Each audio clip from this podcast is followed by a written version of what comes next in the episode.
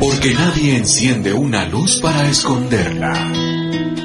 Emaús Radio presenta Toma tu luz. Es momento de encender el fuego de la palabra. En la conducción de Enrique Ponza. Preparemos el corazón para avivar la luz de la salvación. del mundo, de ocultarte en lo profundo.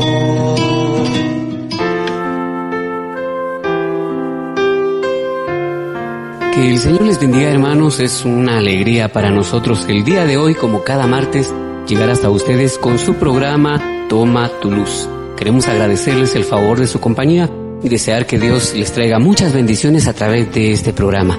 Vamos a darle la bienvenida a nuestros hermanos que hoy participan de este programa y como siempre a nuestro hermano conductor y coordinador de este programa queremos darle la bienvenida. Hermano Enrique, muy buenos días. Buenos días Fernando, buenos días a cada uno de ustedes. Es un gusto volver a estar con ustedes en este nuevo programa donde hoy vamos a, a ver cómo superar obstáculos en la vida dependiendo en la condición en la que nos encontremos. Bienvenido Padre, Dios lo bendiga. Y por ahí viene la hermana Carmelina que se incorporará en un, en un momento. Buenos días a todos. Eh, bueno, después de unas largas vacaciones, eh, le doy gracias a Dios por permitirme estar acá en este lugar, eh, poder dirigirnos a ustedes y permitirnos llegar a, a dar este mensaje como tiene que ser. Que Dios les bendiga siempre. Y queremos, por supuesto, el día de hoy iniciar nuestro programa dándole gracias a Dios por su bondad, por su misericordia y sobre todo por la gracia de su Espíritu Santo que se derrama en nosotros para que este día, abiertos nuestros corazones y nuestra mente al poder de su palabra, seamos tierra fértil para que esa palabra en nosotros dé un fruto abundante. Iniciemos entonces invocando sobre nosotros el nombre del Padre, del Hijo y del Espíritu Santo. Amén. Ven Espíritu Santo, llena los corazones de tus fieles y enciende en ellos el fuego de tu amor. Enciende en nosotros, Señor, también esa sed de tu palabra, esa necesidad de encontrarnos contigo y envía, Señor, tu Espíritu para que renueve la faz de la tierra, así como nuestras vidas, nuestras familias, nuestra nación y este bendito ministerio del Quirios.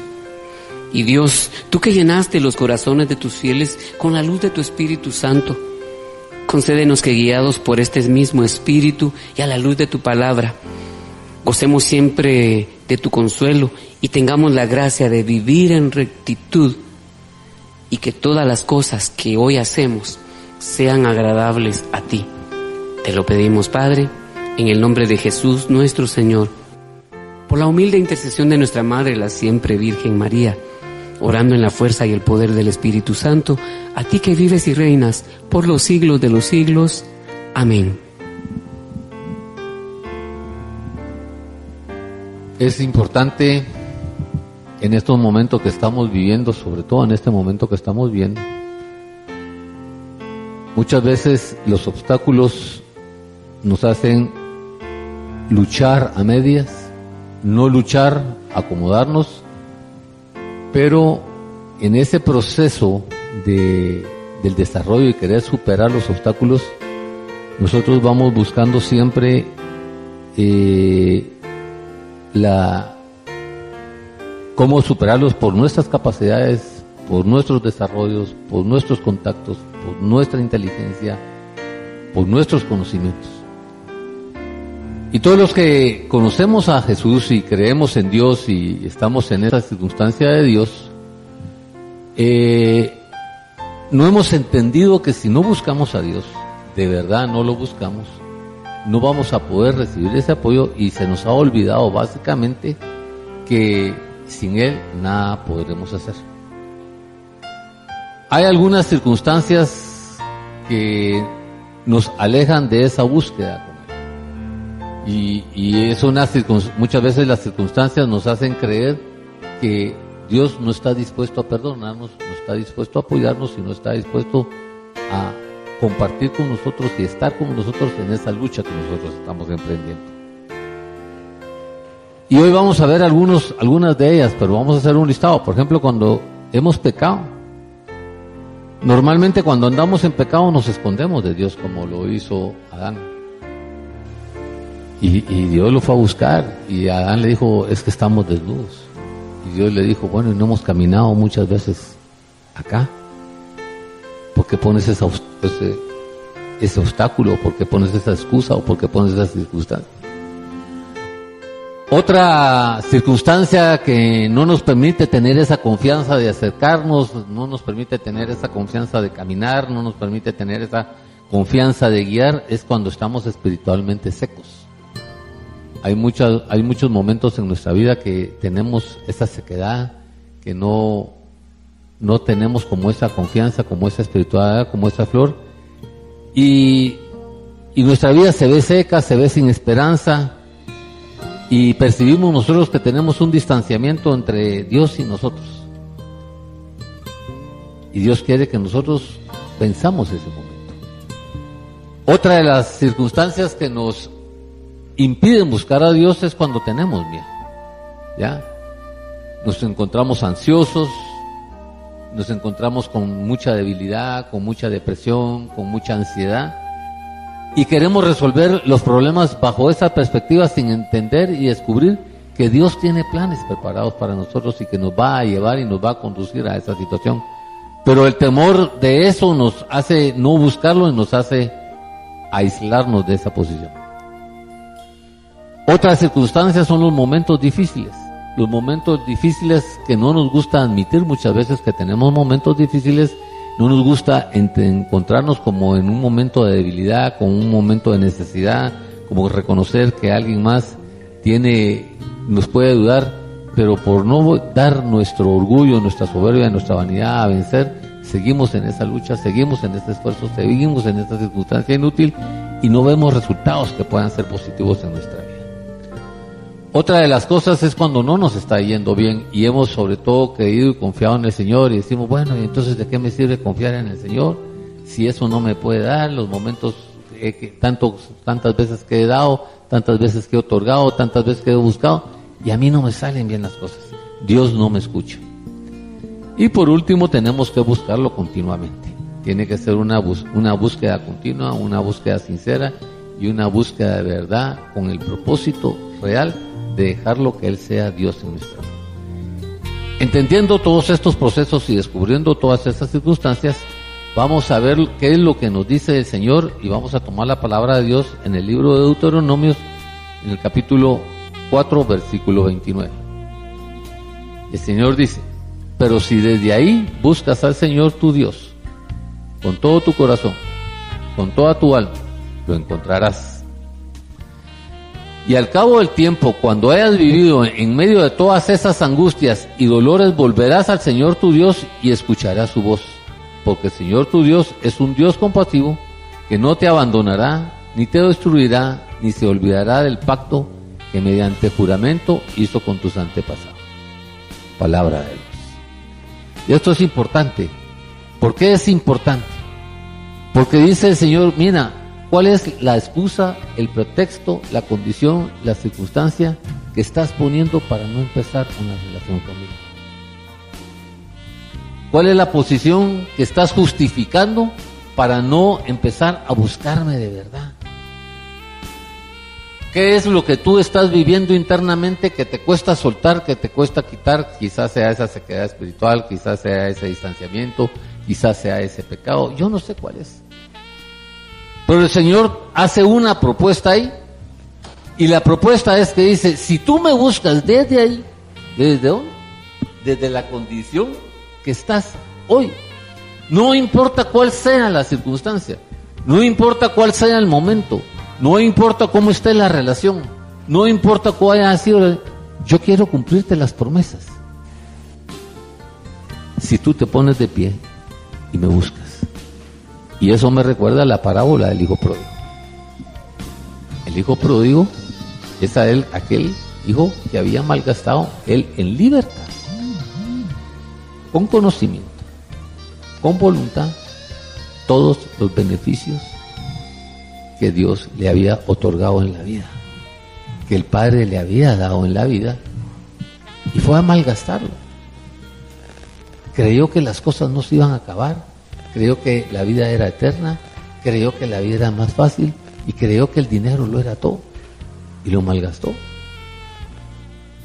Y estando en una condición pródiga, tomó una decisión. Sansón creyó que él ya lo podía todo con la fuerza, se jactaba de su poder, se jactaba de esto, y le confía a Dalila el secreto, Dalila lo rapa y Dios le quita poder. Y cuando él entiende el proceso, se arrepiente. Y por eso el Señor nos pone una condición. Si tú hoy, de verdad, quieres encontrar, quieres superar algunos obstáculos que tú tienes en tu vida, dice el Señor, búscame. Antes de buscar soluciones en otro lado, búscame. Sí, Señor, pero es que estoy alguna condición, no importa. Es que mira, Señor, yo, yo no sé, estoy en pecado. Ponte delante de mí. Pero sí quiero que lo hagas con una condición. Con todo tu corazón, con toda tu alma y con sinceridad.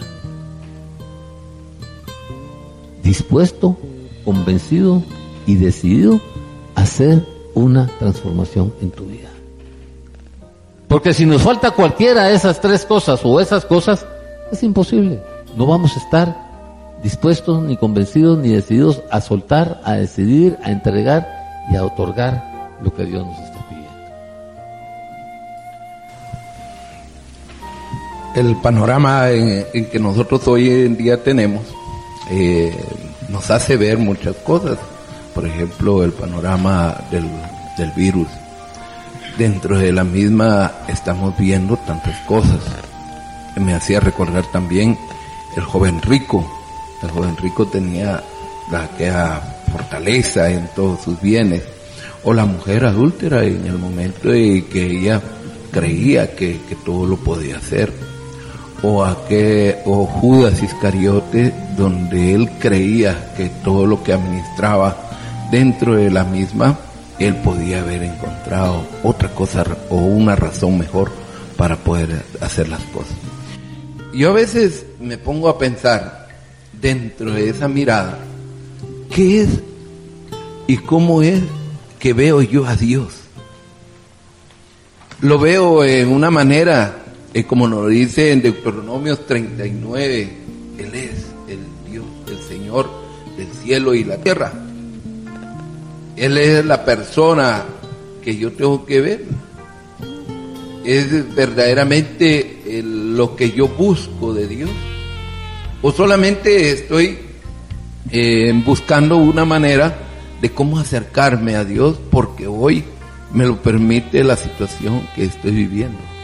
Porque cuando yo estoy buscando a Dios, debo de buscarlo aprovechándome de la situación que estoy viviendo, fermentándolo en mi vida. Un rico vio a su ventana, ese- esa historia todo el mundo se la sabe, y vio a un pobre, un pobre que estaba, le dijo el rico, gracias a Dios que yo no soy pobre, tengo tantas cosas. El pobre vio a un mendigo y dijo, menos mal que yo soy pobre, pero no soy mendigo, como es el mendigo vio pasar una ambulancia y dice, bueno, yo soy mendigo, pero todavía no estoy enfermo. El enfermo, cuando llegó al, al, al hospital, vio pasar eh, un muerto y dice, bueno, yo todavía estoy enfermo, tengo todavía la gracia de Dios en, en vivir.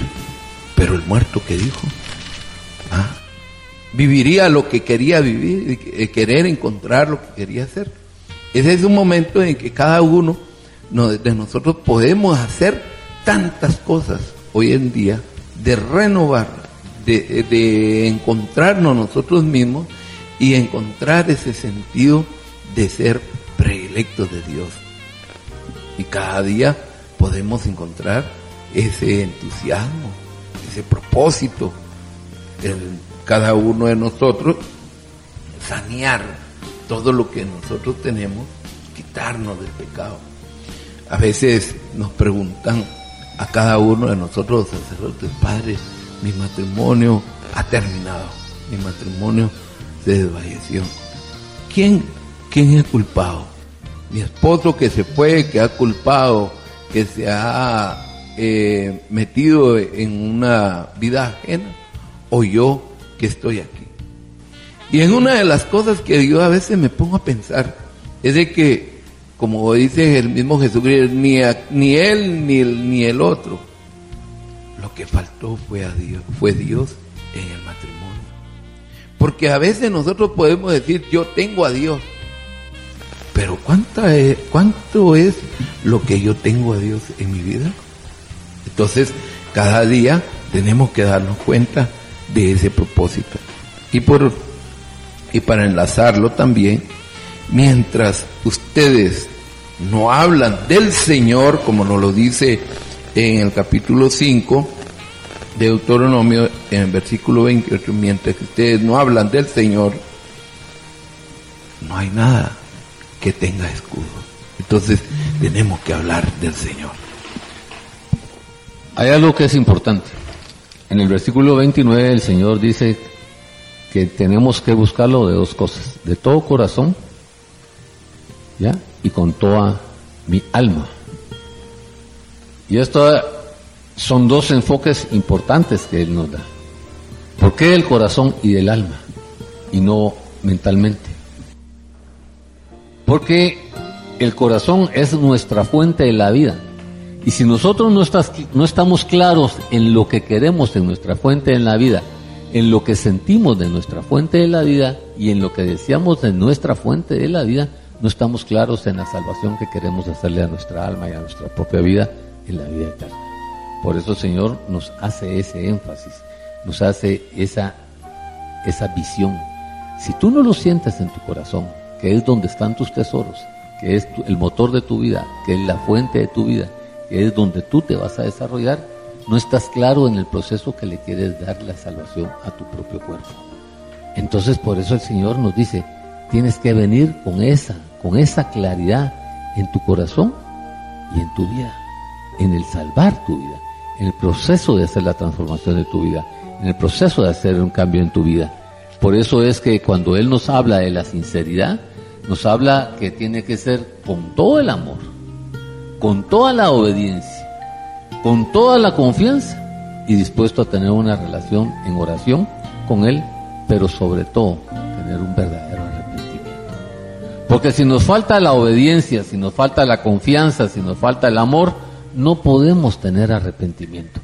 Y ese es uno de los propósitos que Él quiere que nosotros veamos y entendamos y descubramos para que cada uno de los procesos y los cambios que vamos a tomar la decisión de ejecutar en este caminar en el que Él nos está invitando a caminar, tenemos que estar claros que tenemos que tener este periodo y también este periodo de nuestro corazón, de nuestra alma y tener la confianza de que tiene que ser la sinceridad, de que tenemos que hacerlo con mucho amor, con mucha confianza, con mucha sinceridad, con mucho arrepentimiento, pero sobre todo en una oración constante con Dios.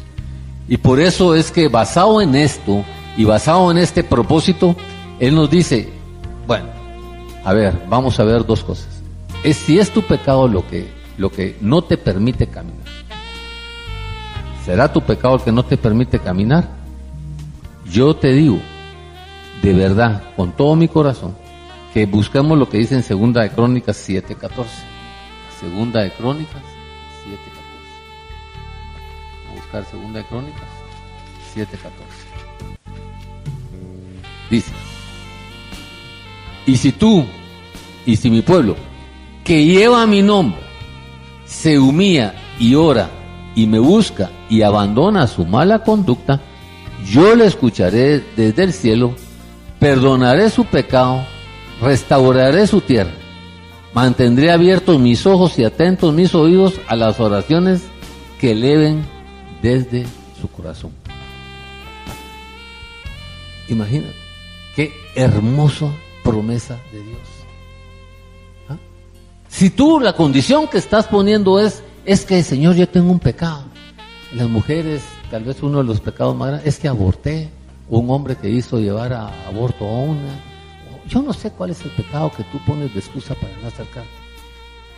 Dice Señor, si tú llevas mi nombre de cristiano, si tú llevas mi nombre de que me estás siguiendo, si tú has profesado que confías en mí, dice Señor, ya, humíate y ora y busca y abandona esa condición, abandona esa conducta, abandona esa actitud. Yo tu Dios te voy a escuchar, te voy a perdonar y te sostendré y te levantaré y te perdonaré y te restauraré. Por eso es importante ponerse a cuentas uno con uno mismo y uno con Dios. Y esa es una de las cosas que más, una promesa tan linda. ¿Por qué? Porque si el pecado de que cometiste hace muchísimos años te tiene esclavizado, te tiene atascado y no te permite mentalmente y emocionalmente caminar, hoy tu Dios te dice que si lo confiesas, que si oras y te humillas ante Él, Él te va a escuchar, te va a restaurar y te dice, y mira la promesa, qué linda la promesa que dice, mantendré los ojos y los oídos atentos a las oraciones que tú hagas para conmigo. El encuentro de lo que nosotros somos, a veces me pongo a pensar, el, el acostumbrarse. El acostumbrarse es algo común dentro de la misma. Por ejemplo, antes de la pandemia eh, leías un periódico, amanecieron 20 muertos, 30 muertos. Eh, era normal.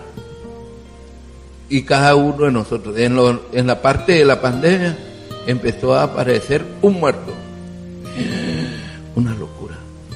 Y eso para nosotros fue algo que, que se iniciaba. Cuando nosotros nos damos cuenta que dentro de otros países no fueron 32, 33 como, como acá en Guatemala, sino que fueron miles y miles. ¿Será normal eso dentro de la misma? ¿Será necesario que nosotros nos demos cuenta de lo que es tu alma y tu corazón, el amor hacia Dios? ¿Será que tú puedes estar diciendo por qué Dios nos se ha apartado de nosotros? Es un momento en que tienes que preguntarte tú, ¿Dónde has dejado a Dios? Y donde tú lo has dejado, ese es el momento de retornarle la mirada. Señor, he culpado, he hecho las cosas como no son. Y este momento de retornar nuestra mirada o de devolverle la mirada a Dios es algo muy importante, como nos lo dice eh, eh, en Deuteronomio que tu alma y tu corazón pertenecen a Dios. Pertenecen. Cada día tienes que hacerlo parte de ti mismo. Y si tú lo haces parte de ti mismo, vas a darte cuenta que Él es camino, verdad y vida. Eso es lo que procede del Padre, del Hijo, del Espíritu Santo, que el hombre seamos parte de sí mismo para siempre.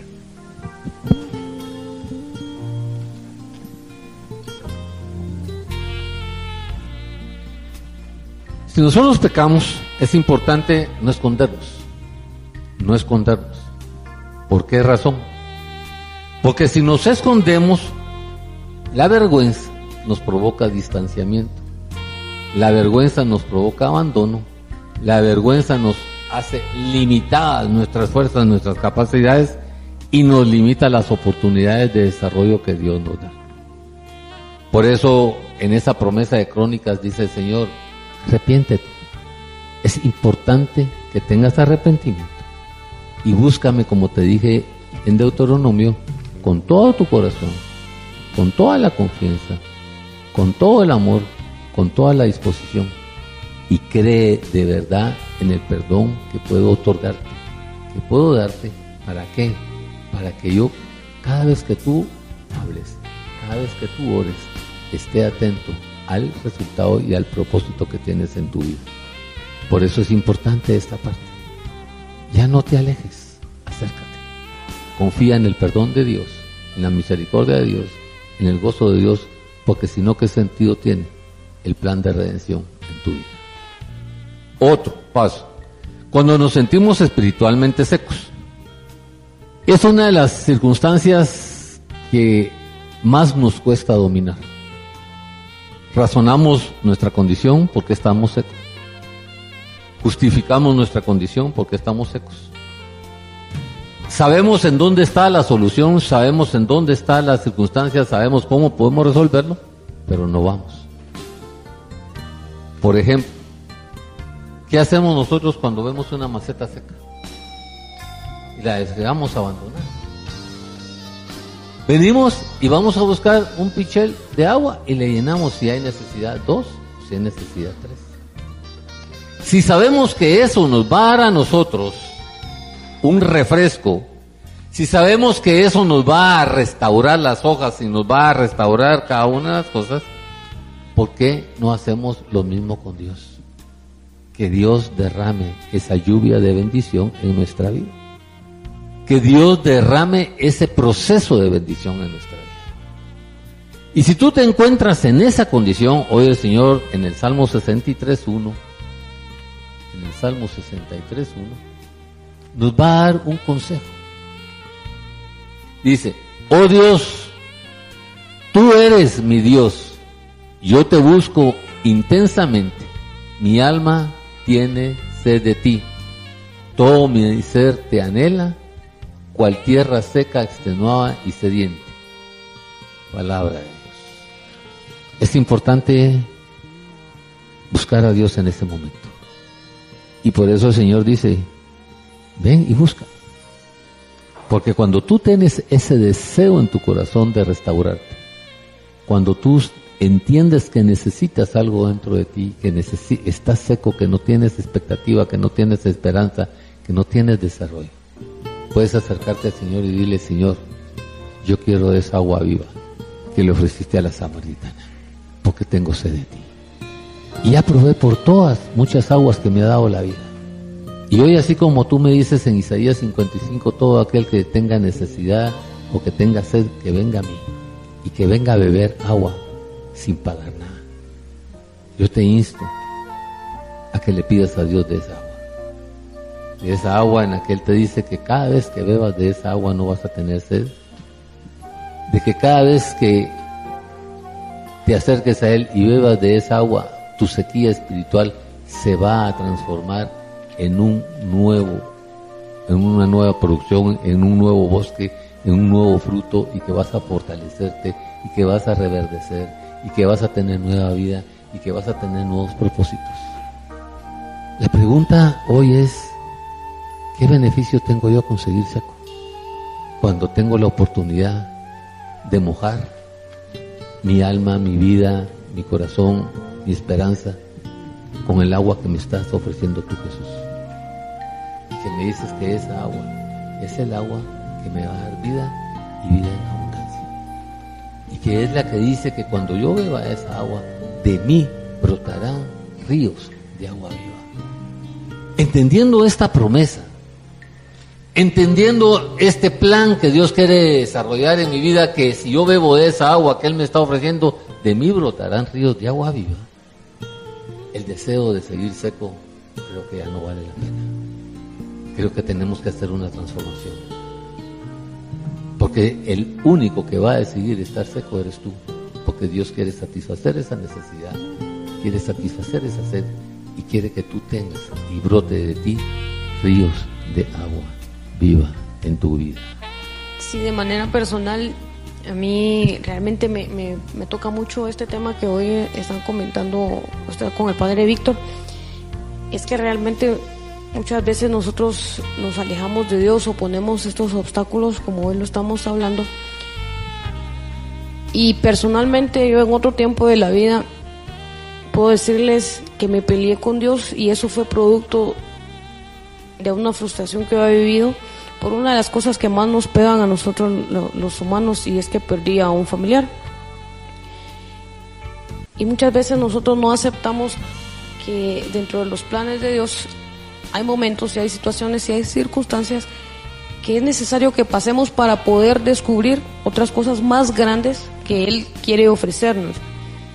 Sin embargo, nosotros tenemos que aprender no a cuestionarlo, sino simplemente a ver cuál es toda aquella circunstancia positiva que Dios quiere enseñarnos a partir de estas de estas situaciones que nos toca nos toca vivir.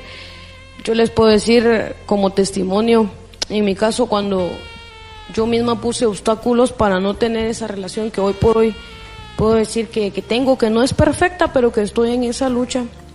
Y es que muchas veces mi ansiedad, mi enojo, eh, mi descontento, mi frustración por no alcanzar ciertas cosas que yo quería, en lugar de hincarme a orar, de escuchar alabanzas, de pedir consejo con hermanos que tuvieran formación espiritual mucho más sólida que yo, yo lo que hacía, y tal vez usted está en una situación como esta, ¿sabe qué hacía yo en vez de ah, apagar mi ansiedad, mi enojo y todos esos sentimientos? Lo que hacía es que trataba de calmarlas con una botella de alcohol. Si era ansiedad, lo que hacía era fumarme un cigarro, hasta tenía diferentes sabores de cigarro dependiendo del grado de ansiedad que yo tenía. Y así muchas otras cosas. Me peleaba con la gente sin razón. Luego de, y me, y me di cuenta y fui descubriendo que esos obstáculos que yo tenía, que yo misma ponía, me hacían alejarme de Dios y que le, le daba un giro diferente a mi vida, que definitivamente no era el que Dios quería para mí. Sin embargo, en una oportunidad en donde casi perdí la vida, producto de esta forma en como yo trataba de desahogarme o de solucionar mis problemas, realmente yo entendí que yo no podía por mí misma tomar control de muchas cosas en la vida. Y entonces lo primero que, hice y que Dios me permitió hacer fue reconocer realmente que, que Él es el que puede y tiene ese poder para nosotros hacernos cambiar, darnos ese cambio de vida. Si hoy usted está en una situación como la que a mí me tocó vivir o como la que seguramente muchos de nosotros hemos vivido, no necesariamente en vicios o adicciones. A veces tal vez el orgullo, la vanidad, la necedad nos hacen crear problemas innecesarios tal vez en la familia y eso puede llevar a una desintegración porque muchas veces tal vez por un capricho mío que puedo pelearme con mi hermano y eso puede llevar a, cosas grandes que después nosotros nos hacen arrepentirnos y en medio de ese arrepentimiento culpamos a Dios por esos resultados que obtenemos fruto de nuestras malas decisiones. Y por eso es que a mí me toca mucho el, tema de hoy, porque realmente quitarnos esos obstáculos solo dependen de nosotros, de la actitud nuestra, de reconocer que realmente no podemos solos por nuestros propios medios, sino que necesitamos forzosamente de Dios en nuestra vida para ir superando esas pruebas. Yo hoy como consejo le puedo decir que en cualquier situación difícil que usted se encuentre, en lugar de verla como un, obstáculo, véala como una oportunidad. Póngase en oración y, pídale a Dios que le muestre la solución, porque Dios está ahí para eso, para darnos soluciones. El problema es que nosotros no, muchas veces no lo dejamos actuar, no lo dejamos obrar, sino que queremos que las cosas pasen a nuestra manera. Y ahí es donde está el error y ahí es donde nosotros erradamente creemos que Dios no tiene poder, que Dios no tiene la capacidad de darnos todas esas promesas que Él nos ofrece, pero es que realmente nosotros no lo dejamos ser Dios en nuestra vida. Así que hoy es, un tema muy lindo el que el Señor nos está permitiendo escuchar y reflexionar es tiempo de que abramos nuestro corazón, que le bajemos a nuestro orgullo, que le bajemos a nuestro ego, que le bajemos tal vez a nuestra autosuficiencia y que reconozcamos y que aprendamos a darle gracias también, como dice el apóstol Pablo, aprendamos a darle gracias en todo momento. En los momentos buenos, y yo personalmente no digo que hay momentos malos, a mí me gusta decir que hay momentos buenos y hay momentos mejores, porque de todos los momentos y situaciones de la vida que nosotros pasamos, siempre hay algo que aprender y siempre hay algo que Dios nos quiere enseñar para seguir teniendo ese crecimiento del que hoy estamos compartiendo con el hermano Quique y con el padre Víctor. Dentro de lo que nosotros tenemos, a mí a veces me llama la atención, en aquel momento en que estaba la mujer adúltera, por ejemplo, Jesucristo le dice la frase a la gente, quien se sienta libre de pecado. Y nadie le tiró la piedra. Yo tampoco te condeno. Jamás en la vida te condena el Señor. Se lo dice a aquella persona cuando estaba buscando ser sanado. Hijo de David, ten compasión de mí. ¿Y qué quieres que yo haga por ti? Quiero ver. Y eso es una de las cosas que le dice que se cumpla lo que tú deseas. Es una de las cosas también que dentro de lo que aquel cinturón Jairo, cuando está, tengo a mi, a mi, a mi criado enfermo. Entonces vamos a ver, y le dice, no, con solamente una palabra tuya bastará para sanarlo. Y es una de las cosas que Jesucristo dice, nunca he visto una fe tan grande. Y eso para nosotros es muy importante dentro de la misma. Podemos ver a aquella mujer con flujo de sangre que solamente se, se esforzó con solamente tocarle el manto y nosotros y, ella sanó. ¿Quién me ha tocado? En, mucha, en, ese momento estaba la mujer que decía, lo hago o no lo hago, le digo o no le digo. Y le dice, yo. Y le dice, tu fe te ha sanado. Y así sucesivamente, en muchas oportunidades, nosotros lo, podemos ver. Y a veces tomamos nosotros las actitudes como la que tomó Marta y María. Si tú hubieses estado aquí, mi hermano no hubiese muerto. Y esa es una actitud muy, muy, muy, muy bárbara para con nosotros, porque sabiendo que todo lo que queramos nosotros de Dios se nos dará y nos lo dice en el Evangelio el día domingo, todo poder en el cielo y en la tierra se me ha dado. Y eso el Padre Dios se lo ha dado y se los da a sus discípulos, se los doy a ustedes. Y ese es el momento que cada día tenemos que darnos cuenta de cuál es la, el privilegio nuestro dentro de nuestra vida. ¿Cuántas veces Dios ha hecho eh, dentro de nosotros eh, muchas cosas? y nosotros no le hemos creído. Pensamos que las cosas pasarán y pasarán y pasarán y nunca dejarán huella. Hermano, anímate, devuélvele la mirada a Dios. Devuélvele esa mirada dentro de tu vida. ¿Qué es lo que quieres? Tienes una, una motivación muy grande en este tiempo, en este tiempo donde tú puedes decir, reflexionar, animarte, eh, estar en tu casa, aprovechalo, medítalo con tu esposa, tus hijos, si estás solo, medítalo en las paredes que tienes, yo lo he hecho en mi, en mi cuarto, lo he meditado con mis hermanos sacerdotes, hemos fortalecido, nos hemos animado a seguir haciendo las cosas como tiene que ser y dentro de la misma si yo lo puedo hacer y yo estoy cerca de Dios, tú también lo puedes hacer y estás cerca de Dios. Pero puedes hacerlo. Toma la decisión de una vez por todas. Como, hizo, como dice Carmelina, entre las buenas y hay cosas mejores, entre lo bueno y lo malo, como dice el dicho en sí. Lo malo te ayuda a ser mejor. Para lo bueno cuando venga, tú haces una mejor eh, providencia dentro de tu vida. Entonces, hermano, devuélvele la mirada a Dios, esa mirada que es tan grande. Y cuando nosotros nos damos cuenta que Jesucristo es para mí, es para ti, es para todos, ahí es donde descubrimos cuánto vale mi hermano, el hermano que siempre he compartido, el hermano que para mí ha sido un una persona idónea, mi hermano que ha sido el bastón de mis momentos difíciles, mi hermano que ha sido la persona más cercana que he tenido y he orado por ella y ella ha orado por mí. Por eso es importante esto.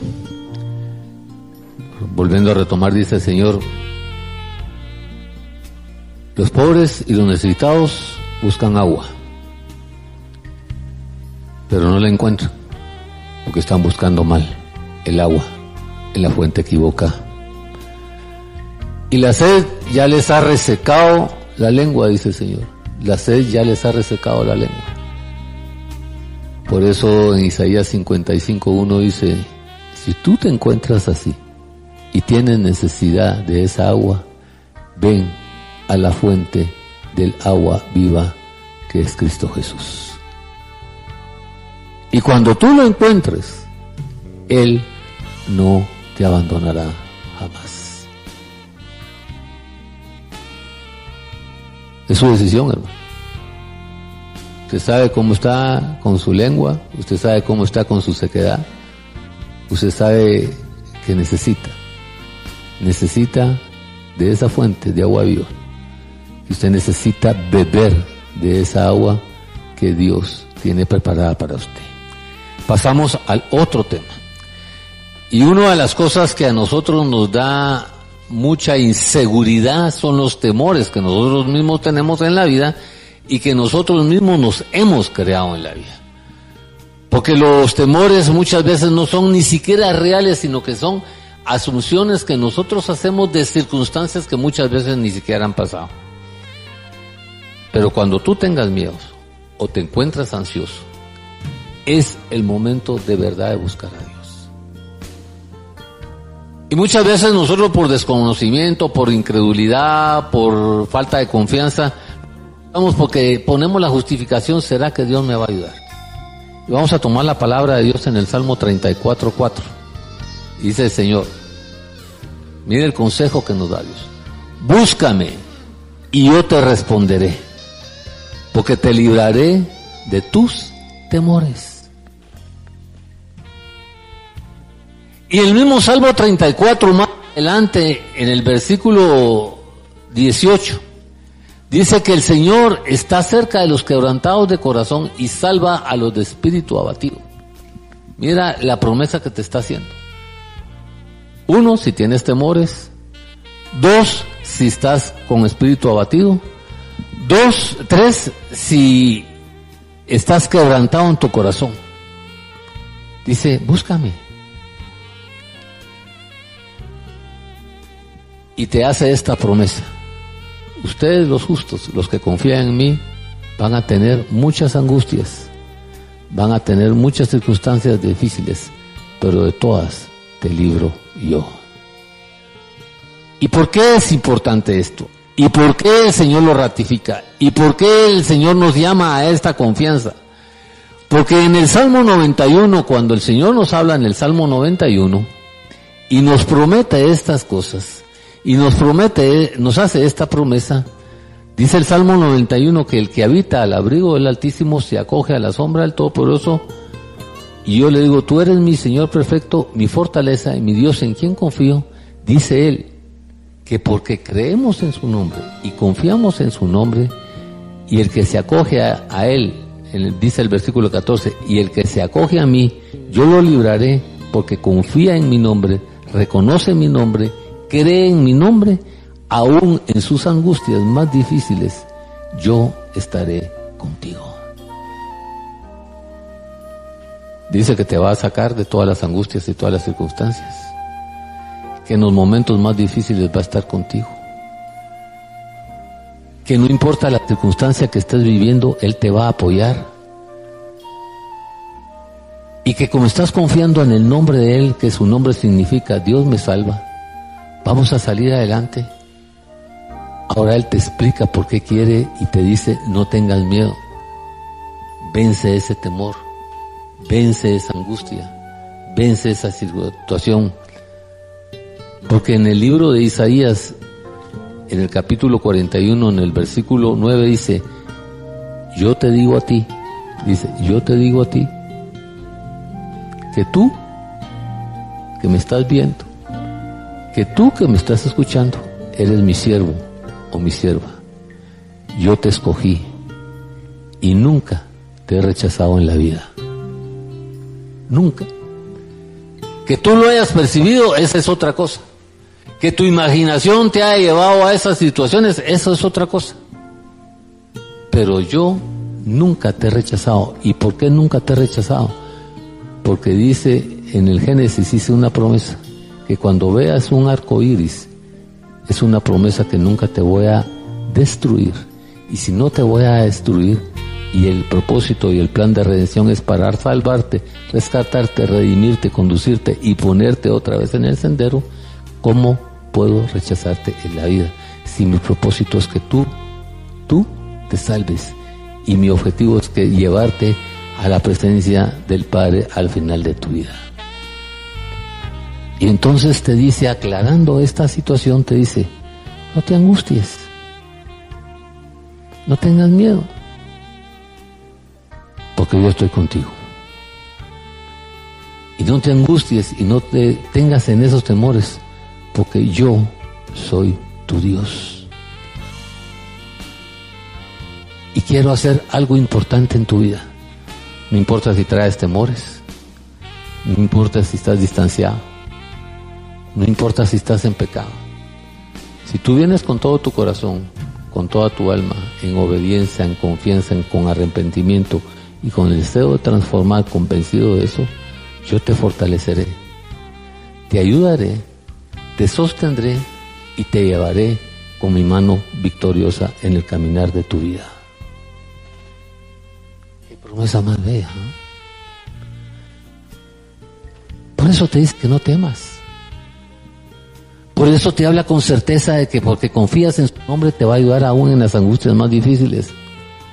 Y por eso te está ofreciendo que te pongas nuevamente en el camino y en el sendero que Él necesita que tú te decidas para conducirte, fortalecerte, redimirte, restaurarte y llevarte a la victoria y cumplir los planes que tiene preparados para tu vida.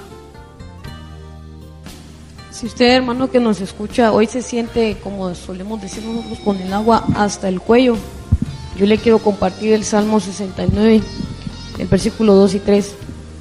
Sálvame, oh Dios mío, que estoy con el agua hasta el cuello. Me hundo en el cieno del abismo y no puedo hacer pie. Me he metido en aguas profundas y me arrastra el oleaje. A veces en la vida nos sentimos así. Y si usted está pasando por una situación que hoy lo hace sentirse así, con el agua hasta el cuello y siente que se está ahogando, o en el caso contrario, como comentaba el hermano Quique, siente una sed inmensa porque no tiene agua, en cualquiera de las dos circunstancias. Cambiemos nuestra, nuestra visión, cambiemos nuestra fuente de agua como muy bien lo comentaba nuestro hermano Enrique. Tal vez el agua que usted, de la cual usted está tomando, no es el agua de Jesús y por eso siente que se ahoga, porque cuando el agua que usted comienza a beber es el agua de Jesús, créame que va a empezar a tener un sabor diferente, va a empezar a, sentir una frescura diferente y nunca se va a sentir ahogado. Y aunque no sepa nadar, no se va a ahogar, no va a sentirse arrastrado por el río, sino que siempre Dios le va a dar los flotadores necesarios para poder salir adelante de esa situación. Yo personalmente, en algún momento de la vida, no con las palabras que dice el Salmo, pero hoy por hoy que he aprendido a estudiar la palabra, puedo darme cuenta que fue una situación como esa la que yo viví y aprendí a decirle eso. Y después, hoy, aquí me tiene el Señor en este bendito ministerio, a donde Él me trajo de una manera muy particular, pero aquí estoy y estoy creciendo. Y entonces hoy les puedo compartir que Él hizo en mí realidad lo que dice Éxodo 3:17 Así que el Señor decidió sacarme de la aflicción y me llevó a una tierra donde mana leche y miel. Para mí la tierra es este bendito ministerio donde yo hoy soy parte y formo. Y la leche y la miel que mana es este programa y otros en los que el Señor me permite poder participar. Y así como Él a mí me ha levantado, yo sé que también usted puede hacer obra grande. Lo único que tiene que hacer es dejarse guiar y dejarlo actuar a él y va a ver que el Señor deberá hacer cosas grandes y maravillosas que usted no tiene idea, como yo tampoco lo tuve en algún momento. Jamás en la vida yo pensé estar participando en un programa, pero pues heme aquí, aquí estoy, aquí me tiene el Señor. Y sé que también a usted lo quiere llevar a un lugar, a una promesa de crecimiento para gloria de Él. Los propósitos que se desarrollan dentro de la misma, dice el Señor en el Salmo, en el Salmo eh, 33, dice el Señor, dice el Señor, mis ojos están puestos en ti. Eso lo dice el Señor, están puestos en ti. Yo te daré instrucciones, te daré consejos, te enseñaré el camino que debes de seguir. Ahí está el miedo. Es como decir, al final del túnel, uno encuentra la claridad, uno ve una luz y si nosotros tenemos miedo, en ese miedo tenemos que confiar de que los ojos de Dios están puestos en nosotros. Entonces, ahí están las instrucciones dentro de la vida. Por ejemplo, uno es sacerdote. Uno es sacerdote. ¿Qué temores, qué miedos tiene? En, este, en estos días nos preguntamos nosotros y le damos gracias a Dios que no es de que tengamos abundancia, pero tampoco tenemos escasez. Abundancia porque tenemos mucha gente a quien poder llevarle en el momento en que se nos ha dado en la campaña que nosotros tenemos en la parroquia, decimos, ayúdanos para poder ayudar o ayúdanos para ayudar. Ese momento en que cada día nosotros recibimos que una pasta, que un esto, que cualquier cosa que nosotros recibamos, eso tiene un destino hacia las personas más necesitadas. Y a veces el miedo nuestro no es solamente eh, recibirlo, sino que el miedo es de, de, de dar ese encuentro hacia la persona más necesitada dentro de la misma. Entonces, si nosotros acertamos hacia la persona más necesitada, nos quitamos el miedo dentro de lo que nosotros tenemos. Como decía Carmelina, cuando tengas el agua hasta el cuello, el Señor te dice, no temas, porque yo te he redimido. Yo te he llamado por tu nombre, tú eres mío. Cuando cruces las aguas, yo estaré contigo. Cuando cruces los ríos, no te cubrirán sus aguas, y cuando camines por el fuego, no te quemarás ni te abrazarás las llamas. Yo soy el Señor tu Dios, el Santo Israel, el que he pagado un precio de rescate por ti. Porque cuando estés en esas circunstancias, dice el Señor, yo ordenaré a mis ángeles que te cuiden en todos tus caminos. Con sus propias manos te levantarán para que no tropieces con piedra alguna. Aplastarás al león en la víbora y hollarás a las fieras y las serpientes. Porque has confiado en mí, yo cumpliré las promesas de bendición, de salvación, de protección, de provisión que tienes para tu vida. Hoy solo te digo, hija mía, hemos visto tres. Si tienes miedo, acércate. Si estás distanciado, recibe de esa agua viva. Si estás en pecado, reflexiona. Pero el Señor te dice que te acerques con todo tu corazón, con esa fuente dispuesta para salvar tu alma, para salvarte a ti. Y ese es el propósito, el inicio de estos, de estas tres oportunidades que pudimos ver hoy para empezar a superar los obstáculos que la vida nos ha puesto, que Satanás muchas veces nos pone y que nosotros mismos nos hemos puesto en la vida y que nos hemos conformado con vivir. Por eso el Señor dice, no te amoldes a las condiciones de la vida, porque grande es Dios para sacarte y vencer y llevarte a la gloria que tiene el Padre preparada para ti. Dios te bendiga de veras y que el Señor le permitas a Dios ser Dios para que Él pueda hacer la obra y cumplir las promesas y los juramentos que tiene preparado para tu vida. Que Dios te bendiga grandemente.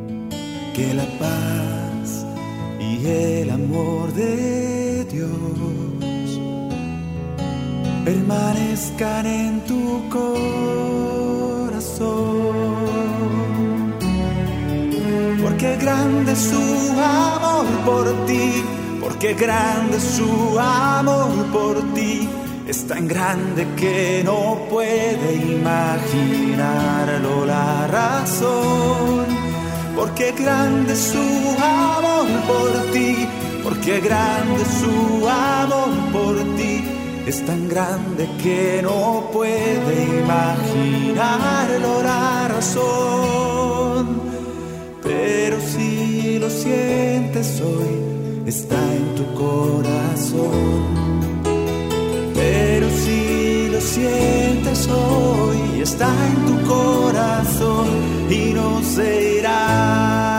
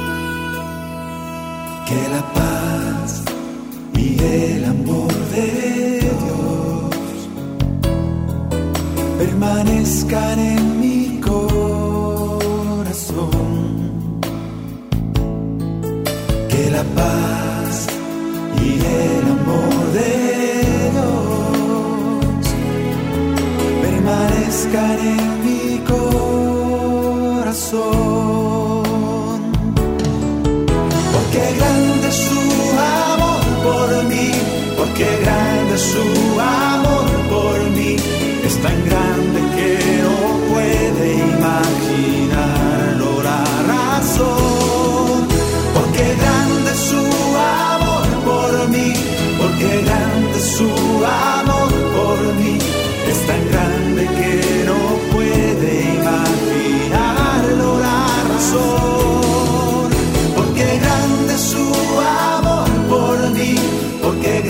su amor por mí, es tan grande que no puede imaginarlo la razón. Porque grande es su amor por mí, porque grande es su amor por mí, es tan grande que no puede imaginarlo la razón. Pero si lo siento, corazón.